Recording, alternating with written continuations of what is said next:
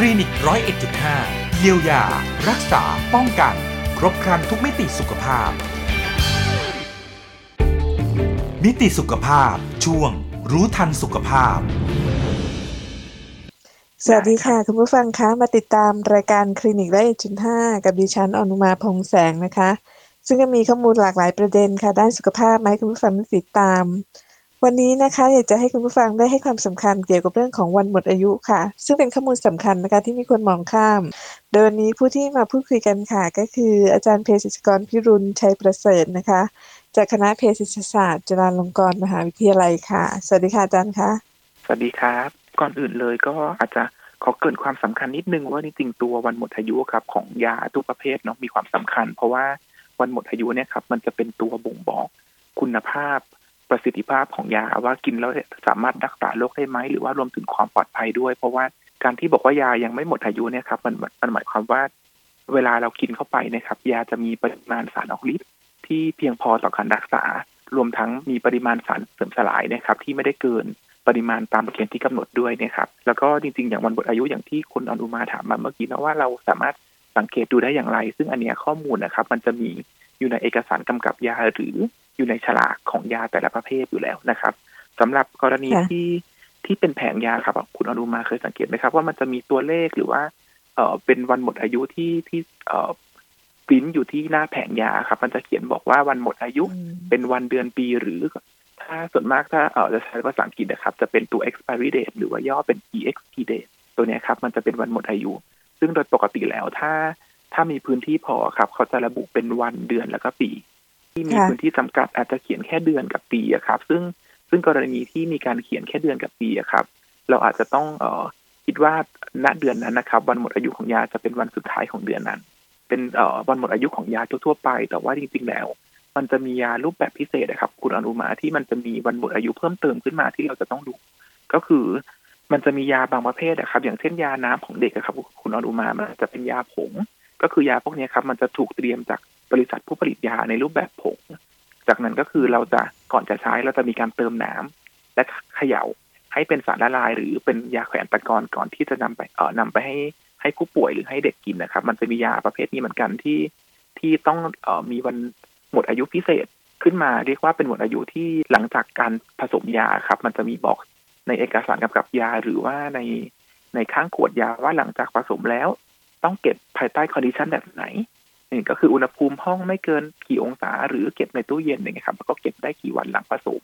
อย่างเงี้ยครับ มันจะมียาพิเศษพวกนี้ขึ้นมาด้วย ซึ่งซึ่งถ้าเป็นยาน้ำเด็กพวกนี้ครับ มันจะมีความสำคัญก็คือว่าปกติแล้วถ้ายาที่มันจะเสื่อมสลายง่ายครับ มันจะถูกเตรียมมาในรูปแบบผงในรูปแบบของแข็งนะครับ เพื่อชะลอการเสื่อมสลายของยา แต่ก็คือเวลาเอาไปใช้เวลาไปให้เด็กกินนะครับ มันจะไม่สามารถกินเป็นแบบผงได้ หรือหรือว่าสามารถกลืนเป็นแบบเม็ดได้ผู้ใหญ่เหมือนผู้ใหญ่นะครับ เขาจะมีการเติมน้ำไปก่อน ซึ่งการเติมน้ำนี่แหละครับ มันจะทำให้ยามันเสื่อมสลายได้เร็วขึ้นเพราะฉะนั้นเพราะฉะนั้นมันก็เลยมีการกำหนดระยะเวลาหลังจากเติมน้ำว่าอยู่ได้กี่วันนะครับ แล้วก็ยาอีกแบบหนึ่งซึ่งอาซึ่งอาจจะมีความคุ้นเคยมากกว่าก็คือเป็นยาหยอดตายาหยอดตาเนี่ยครับเออถ้านึกภาพไม่ออกให้นึกถึงน้ำตาเทียมมันจะมีสองแบบเนาะมีแบบที่เป็นขวดใหญ่ ๆ ใช่ไหมครับ แล้วก็อีกแบบหนึ่งที่เป็นหลอดเล็ก ๆ ที่เป็นแบบ เออหยอดเป็นวันเดย์โดสพวกนี้ครับ ซึ่งยาหยอดตาเนี้ยต้องต้องต้องเอ่อเรียนให้ทราบว่ามันเป็นยาปราศจากเชื้อ เพราะฉะนั้นก็คือเมื่อไหร่ที่เราเปิดฝาออกอะครับเอ่อมันต้องมีระยะเวลากำหนดชัดเจนว่ากี่วันยาถึงจะมีความปราศจากเชื้ออยู่โดยปกติแล้วก็คือถ้าเป็นยาที่เป็นยาหยอดตาที่เป็นขวดใหญ่ๆเนี่ยครับมันจะมีการผสมตัวสารกันเสียเข้าไป ซึ่งสารกันเสียตัวนี้แหละ มันจะช่วยชะลอ ไม่ให้เชื้อเอ่อที่อยู่ภายนอกครับ เข้าไปในยาและเจริญเติบโตได้โดยปกติแล้วยาหยอดตาที่เป็นขวดใหญ่ๆนะครับ เราจะเอ่อระบุระยะเวลาหลังเปิดฉาย ไว้ไม่เกินสามสิบวัน แต่ทั้งนี้ทั้งนั้นก็คือ อาจจะต้องดูฉลากหรือว่าเอกสารกำกับยาของยาแต่ละตัวอีกทีหนึ่งนะครับ แต่ในส่วนของยาหยอดตาที่ไม่ได้มีสารกันเสียครับ เราอาจจะมีระยะเวลาระบุหลังจากเปิดใช้แค่ประมาณ 24 ชั่วโมง คือมันจะเป็นพวกน้ำตาเทียมที่เป็นหลอดเล็กๆครับ ที่เป็นพลาสติกบิดออกแล้วก็ใช้ให้หมดภายใน24 ชั่วโมงนะครับ แล้วก็ยารูปแบบสุดท้ายเนี่ยครับจะเป็นยาเม็ด แต่ว่ายาเม็ดตรงนี้ครับ มันจะมีวัตถุประสงค์เพื่อก็คือว่าจริงๆปกติยาเม็ดเอ่อเราจะกลืนทั้งเม็ด แต่มันจะมียาบางประเภทที่อยากเอ่อสามารถหักแบ่งเม็ดยาได้ ก่อนการรับประทานอาจจะเพื่อเอ่อทำให้กลืนได้ง่ายขึ้น หรือเพื่อให้ขนาดยาที่น้อยลง อย่างเช่นตัวเม็ดยายาลดไขมันเนี่ยครับมันมีขนาดเม็ด 40มิลลิกรัม แล้วมันมีรอยรอยแบ่งครึ่งอยู่ด้วย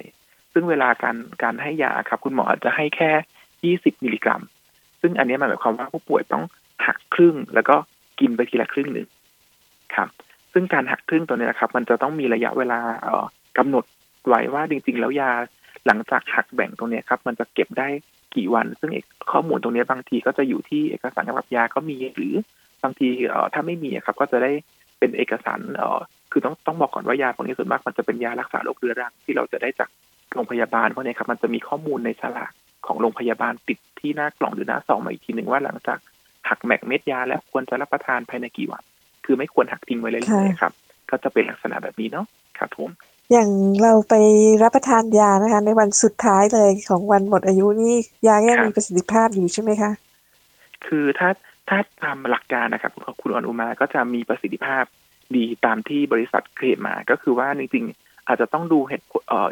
การเก็บประกอบด้วยคือระยะวันหมดระยะเวลาการหมดอายุครับคุณอนุมา มันจะมีเอ่อบรรทัดต่อมามันจะเขียนไว้ว่ายาเนี้ยครับควรเก็บภายใต้อุณหภูมิเท่าไหร่ ซึ่งอันนี้เราก็ต้องกลับมาถามตัวเองอยู่ว่าการเก็บที่เราเก็บยาเองครับ มันมีสภาวะสอดคล้องกับสิ่งที่เขาแนะนำหรือเปล่า ซึ่งแต่โดยปกติแล้วตามทฤษฎีก็คือมันก็คือจะมีประสิทธิภาพความ มีความเอ่อมีความปลอดภัยแล้วก็มีคุณภาพอะครับ เท่ากับวันหมดอายุวันสุดท้ายของยาเลยครับ แต่ว่าในเรื่องการเก็บรักษายาก็สำคัญด้วยเหมือนกันนะคะถึงแม้ว่าจะมีการระบุช่วงวันที่หมดอายุไว้อย่างชัดเจนก็ตาม แต่ถ้าเก็บไม่ดีก็น่าจะทำให้หมดอายุได้เร็วมากขึ้นค่ะอยากจะมีคำแนะนำส่งไปถึงคุณผู้ฟังยังไงบ้างคะ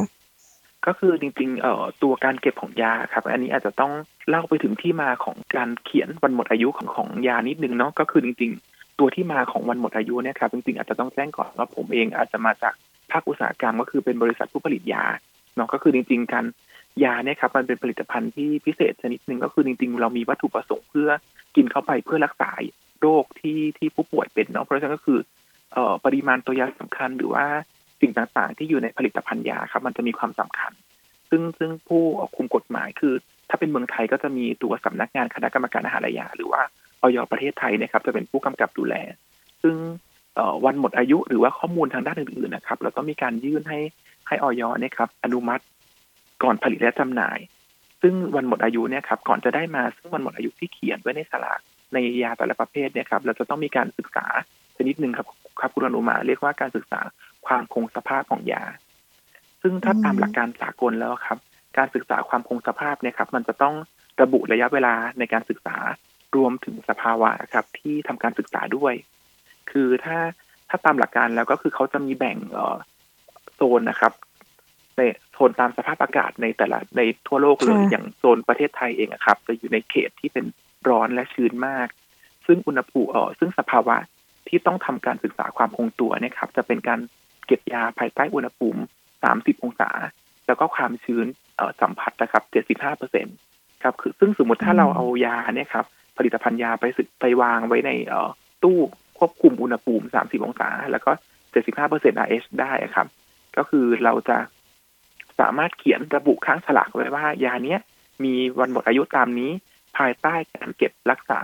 ที่อุณสภาวะอุณหภูมิน้อยกว่า 30 องศา มันก็จะเป็นที่มาแบบนี้ แต่ว่ามันจะมียาบางประเภทครับอนุมาเออไม่แน่ใจว่าทางคุณอนุมาหรือว่าท่านผู้ฟังเคยสังเกตหรือเปล่าว่ามันจะมีเขียนทาง เก็บอุณหภูมิน้อยกว่า 30 องศา หรือเก็บอุณหภูมิน้อยกว่า 25 องศา ซึ่งตัว 25 เนี่ยครับมันอาจจะเป็นยาที่ที่เป็นยานำเข้าหรือว่าผลิตในต่างประเทศ คือยกตัวอย่างเช่นโซนอเมริกา หรือว่าโซนยุโรปเนี่ยครับตัวโซนสภาพอากาศเขาจะไม่ได้เขตจะไม่ได้เป็นเขตร้อนเหมือนเรา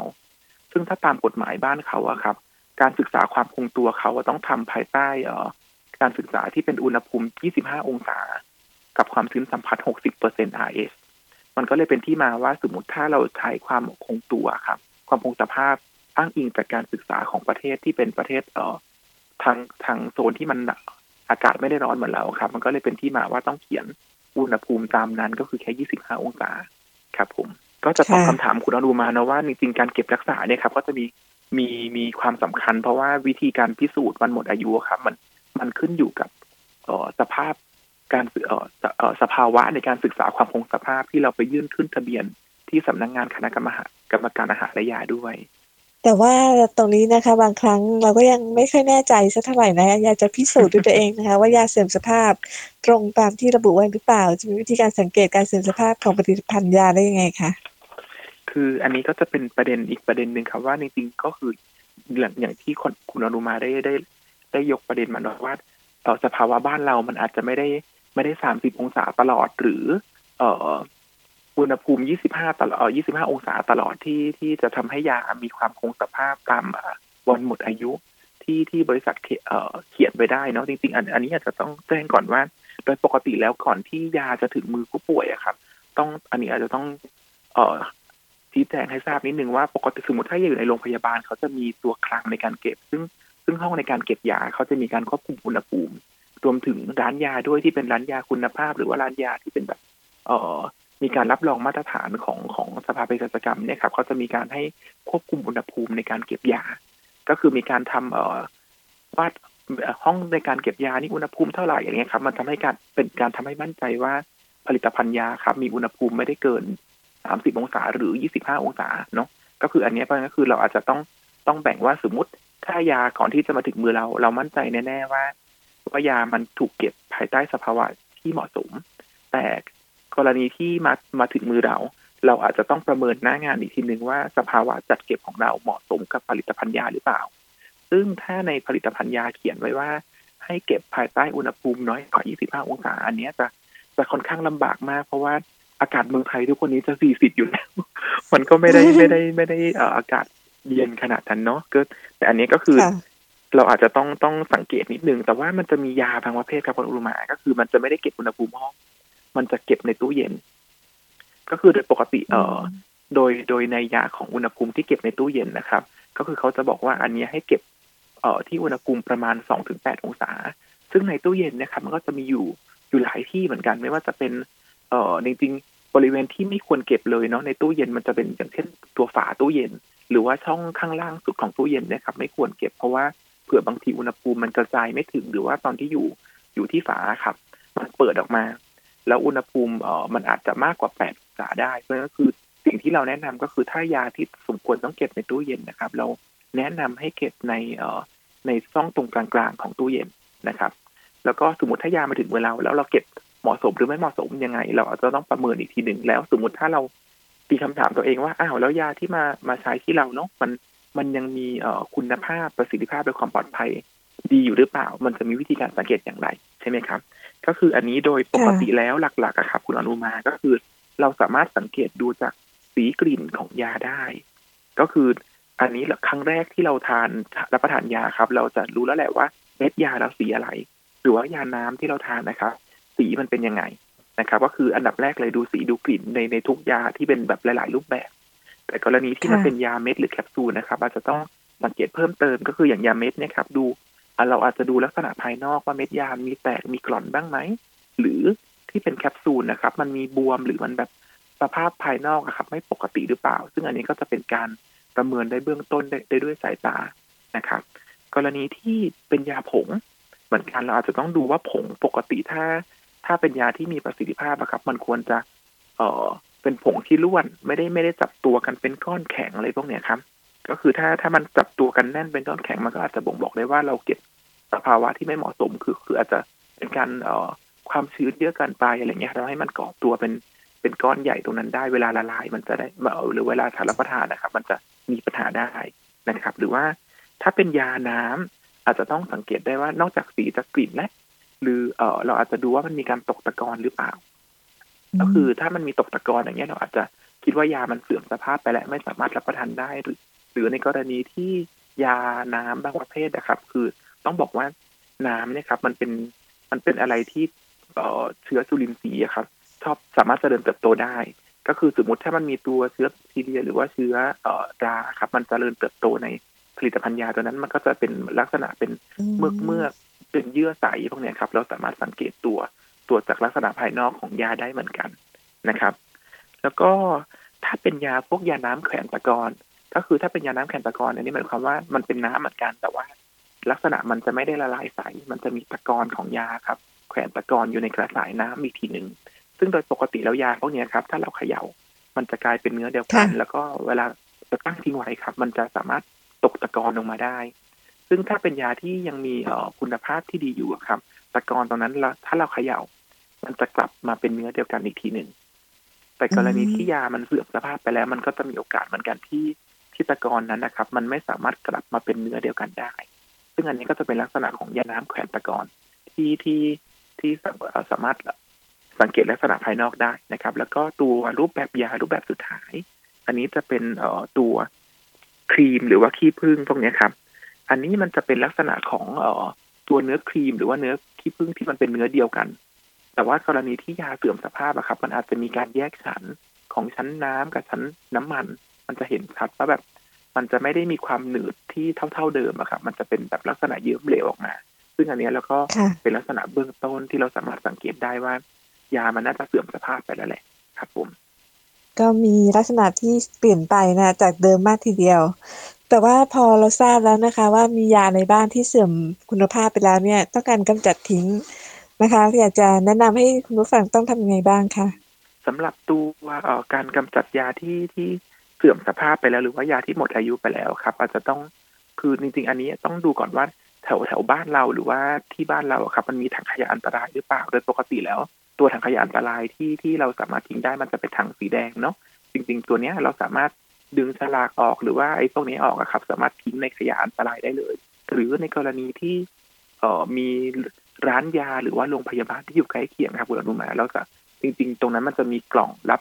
คืนยาที่ที่หมดอายุไปแล้ว เราสามารถไปเออสามารถนำไป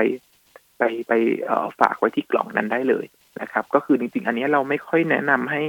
ทิ้งรวมกับขยะอื่น หรือว่าเออละลายน้ำเทลงชักโครกหรือว่าอะไรพวกนี้ครับ เราเราไม่แนะนำเลย เพราะว่ายาแต่ละประเภทมันจะมีคุณสมบัติของมัน มันคือสมมติถ้าเราทำแบบนั้นนะครับ มันหมายความว่าเรากำลังปล่อย ยาที่มันเป็นสารเคมีชนิดหนึ่ง ไปไปปนในสิ่งแวดล้อม ซึ่งมันจะมีผลกระทบตามมาค่อนข้างเยอะแล้วกับยาแต่ละตัว ก็คืออย่างเช่นอย่างเอ่อพวกยาฆ่าเชื้อยาปฏิชีวนะเนี่ยครับ สมมติถ้าเราละลายน้ำแล้วเราเทลงไปในเอ่อบ่อน้ำลำคลองพวกเนี้ยครับ มันก็อาจจะมีผลต่อสิ่งมีชีวิตที่อยู่ในในเอ่อแม่น้ำตรงนั้นได้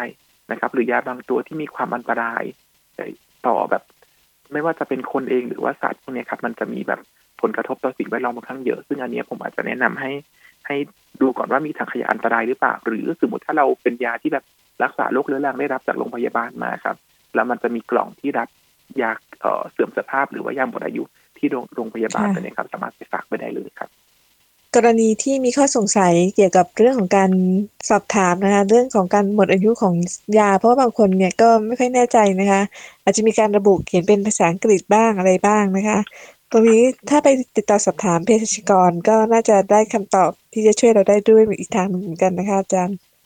ใช่เลยครับ เพราะว่าจริง ๆ คือสมมติถ้ามีเรื่องยาต้องปรึกษาเภสัชกรก่อนก็ได้ครับ ก็คือจริงๆ อันนี้สมมติถ้าเราไม่แน่ไม่แน่ใจจริง ๆ ว่ายาตัวเนี้ยมันเสื่อมสภาพหรือยังก่อนจะรับประทานอย่างเงี้ยครับ เราสามารถปรึกษาเภสัชกรได้ก็คือ สมมติถ้ากรณีที่ที่เราได้รับยาจากโรงพยาบาลนะครับ หน้าซองยามันจะมีเบอร์โรงพยาบาลอยู่ สมมติถ้าเราไม่อยากออกจากบ้านเราสามารถ โทรถามไปที่ร้านยาหรือว่าโรงเอ่อโรงพยาบาลต้นสังกัดได้เลย หรือว่าจริงๆ กรณีที่เราอยู่ใกล้ร้านยาร้านใกล้เคียงบ้านอย่างเงี้ยครับ สามารถเอ่อไปปรึกษาเภสัชกรได้เหมือนกันครับ คิดว่าจะได้คำตอบที่ที่เป็นประโยชน์ต่อการใช้ยาแน่นอนครับ คุณอนุมา อาจารย์คะแต่ถ้าบางท่านเผลอนะคะ ไม่ได้ดูรายละเอียดเกี่ยวกับเรื่องของวันหมดอายุ แล้วรับประทานยาเข้าไปจะมีผลอะไรตามมา อาจจะมีอาการเจ็บป่วยมากขึ้นในด้านไหนบ้างไหมคะคือการรับประทานยาที่หมดอายุครับอาจจะต้อง ต้องอาจจะต้องดูเป็นรายเป็นกรณีไป คือจริงๆนะเอ่อสิ่งที่เกิดขึ้นนะครับ มันจะมีสองแบบแบบแรกก็คือประสิทธิภาพในการรักษาอันเนี้ย แน่นอนว่าไม่เพียงพอก็คือจริง ๆ การการที่รับประทานยาหมดอายุ แน่นอนว่าปริมาณตัวยาสำคัญนะครับ มันอาจจะมีไม่ถึงขนาดการรักษา ซึ่งอันเนี้ยอาจจะต้องต้องต้องเอ่อได้รับยาที่ที่เป็นยาที่ยังมีอายุอยู่สามารถใช้ได้เพื่อรักษาโรคตัวนั้นอยู่นะครับ แต่ในส่วนของอันตราย อันตรายของยาแต่ละตัวเนี่ยครับอาจจะอาจจะไม่เท่ากัน ซึ่งกรณีที่เรารับเผลอรับประทานยาหมดอายุไปแล้วครับ เราสามารถหนึ่งแหละ ถ้าเรารู้ว่าหมดอายุเราหยุดก่อนสองก็คืออาจจะต้องสอบถามเภสัชกร หรือว่าจริงๆโทรไปถามโรงพยาบาล ที่ที่เป็นต้นสังกัดเราก็ได้ว่าสมมติถ้าเราทานยาตัวเนี้ยมันน่าจะเสื่อมสภาพหรือว่าหมดอายุไปแล้ว มันมีอันตรายขนาดไหน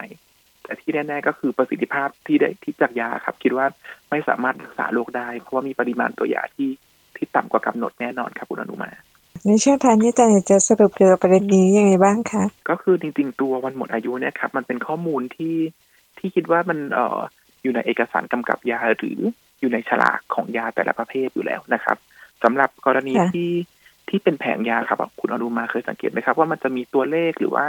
เอ่อเป็นวันหมดอายุที่ปริ้นอยู่ที่หน้าแผงยาครับ มันจะเขียนบอกว่าวันหมดอายุเป็นวันเดือนปีหรือ ถ้าส่วนมากถ้าเออจะใช้ภาษาอังกฤษนะครับ จะเป็นตัว expiry date หรือว่าย่อเป็น exp date ตัวเนี้ยครับ มันจะเป็นวันหมดอายุ ซึ่งโดยปกติแล้วถ้าถ้ามีพื้นที่พอครับ เขาจะระบุเป็นวันเดือนแล้วก็ปี ที่มีค่ะพื้นที่จำกัดอาจจะเขียนแค่เดือนกับปีอะครับ ซึ่งซึ่งกรณีที่มีการเขียนแค่เดือนกับปีอะครับ เราอาจจะต้องเออคิดว่าณเดือนนั้นนะครับ วันหมดอายุของยาจะเป็นวันสุดท้ายของเดือนนั้น เป็นเอ่อวันหมดอายุของยาทั่วๆไป แต่ว่าจริงๆแล้ว มันจะมียารูปแบบพิเศษนะครับ คุณอนุมาที่มันจะมีวันหมดอายุเพิ่มเติมขึ้นมาที่เราจะต้องดู ก็คือมันจะมียาบางประเภทนะครับ อย่างเช่นยาน้ำของเด็กอะครับ คุณอนุมามันจะเป็นยาผง ก็คือยาพวกนี้ครับ มันจะถูกเตรียมจากบริษัทผู้ผลิตยาในรูปแบบผง จากนั้นก็คือเราจะก่อนจะใช้เราจะมีการเติมน้ำและเขย่าให้เป็นสารละลาย หรือเป็นยาแขวนตะกอนก่อนที่จะนำไปเอ่อนำไปให้ให้ผู้ป่วยหรือให้เด็กกินนะครับ เป็นข้อมูลส่วนเล็กๆ ที่อยู่ในเอ่อเอกสารกวับยา หรือว่าในฉลากยา บางคนอาจจะมองข้ามไป เพราะว่ามันเป็นแค่คือเข้าใจว่าเราเรามียาตัวนี้ เราหวังว่ามันจะเป็นกินเข้าไปเพื่อรักษาโรคเราได้ แต่จริงๆก็คือมันเป็นข้อมูลที่สำคัญที่ที่อยากจะมาเน้นย้ำอีกทีหนึ่งว่าเราไม่ควรมองข้ามมัน เพราะว่าสมมติถ้าเราเอ่อกินยาที่หมดอายุไปอย่างที่ได้แจ้งก่อนหน้านั้นนะครับคุณอนุมาว่าประสิทธิภาพในการรักษาโรคมันจะไม่มีสองก็คือไม่แน่ใจว่าสารสลายที่มันที่มันเกิดขึ้นนะครับ มันเป็นอันตรายต่อต่อเราหรือเปล่า ซึ่งอันนี้ครับ มัน จะเห็นได้ว่าถ้าเราเอ่อไม่มีความตระหนักหรือว่าระวังตรงนี้ครับ มันจะทำให้ยา เราไม่สามารถรักษาโรคหรือว่า เอ่อเกิดอันตรายต่อการใช้ยาได้นั่นก็คือการก่อนจะกินยาอะไรอยากจะให้ท่านผู้ฟังทุกท่านนะครับ ลองเอเช็ควันหมดอายุก่อนสักนิดหนึ่งเพื่อให้มั่นใจว่ายาที่เรารับประทานเข้าไป ไม่เสื่อมสภาพหรือไม่หมดอายุ จะทำให้ยาที่เรากินนะครับ มีประสิทธิภาพในการรักษาโรคตามที่เราอยากจะได้ครับ วันนี้ต้องขอขอบคุณอาจารย์นะคะ ที่สละมามาพูดคุยกันค่ะ ขอบคุณค่ะครับขอบพระคุณมากครับคุณผู้ฟังคะประเด็นเรื่องวันหมดอายุนะคะ ก็ถือว่าเป็นข้อมูลสำคัญค่ะในการที่เราจะได้ซื้อผลิตภัณฑ์ยานะคะ ที่เรามองข้ามไปไม่ได้เลยทีเดียว เพื่อการได้รับยาที่มีประสิทธิภาพสูงสุดค่ะ ซึ่งวันนี้ต้องขอขอบคุณข้อมูลนะคะ โดยอาจารย์เภสัชกรพิรุณชัยประเสริฐ จากคณะเภสัชศาสตร์ จุฬาลงกรณ์มหาวิทยาลัยนะคะ ที่ให้ข้อมูลในเรื่องนี้ค่ะ วันนี้หมดเวลาของรายการแล้วนะคะ กลับมาติดตามรายการได้ใหม่ในครั้งหน้าลาคุณผู้ฟังไปก่อนค่ะ สวัสดีค่ะ ติดตามรับฟังรายการคลินิกร้อยเอ็ดจุดห้าได้ใหม่ ทุกวันจันทร์ถึงวันศุกร์เวลา 10นาฬิกา30นาทีถึง 10นาฬิกา55นาที FM 101.5 MHz